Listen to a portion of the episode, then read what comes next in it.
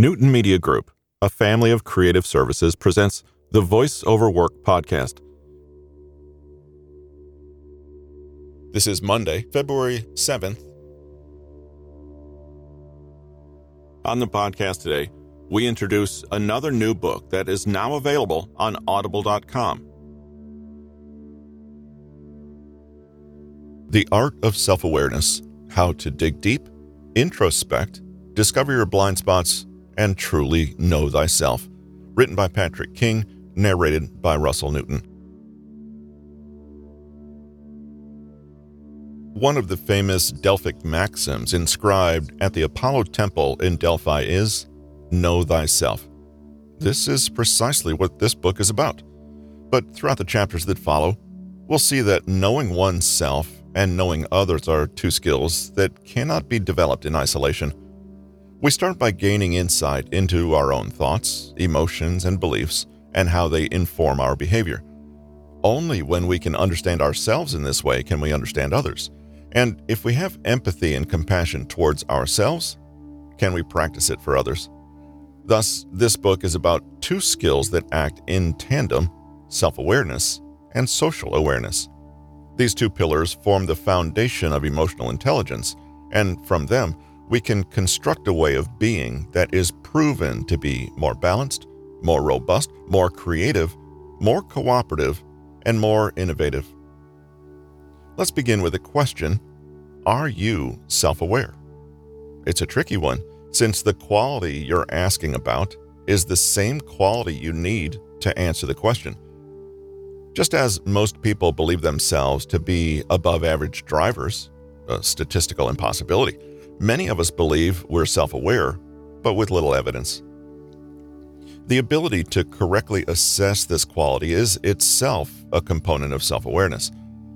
Just like driving, however, self awareness is a skill that can be developed just as much as it can be interfered with and compromised.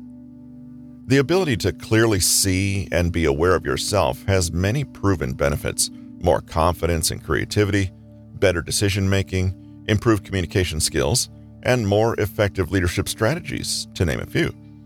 And yet, there's a major gap between what psychologists and researchers know about the topic and what is known about deliberately improving this skill out in the real world. Psychologist Tasha Eurich and colleagues conducted a massive study on self awareness and gained interesting insights into what it is, what it isn't, and how we can become better at it. Their biggest finding? True self awareness is rare, with only around 15% of people making the grade. Another big contribution of the study is the discovery there are actually two kinds of self awareness. Let's pause and consider that a fixed definition of self awareness is scarce. The term might refer to the ability to monitor one's own inner experience, or what's broadly called self consciousness, or it could be about self knowledge, but what's going on when someone has a pronounced sense of who they are as a person that everyone around them disagrees with? Eurich et al. found that there is a difference between internal and external self awareness.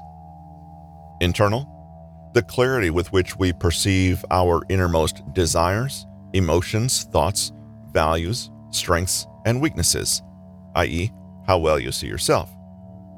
External, the understanding of how other people view us, and the effect we have on them, i.e., how well you see how others see you.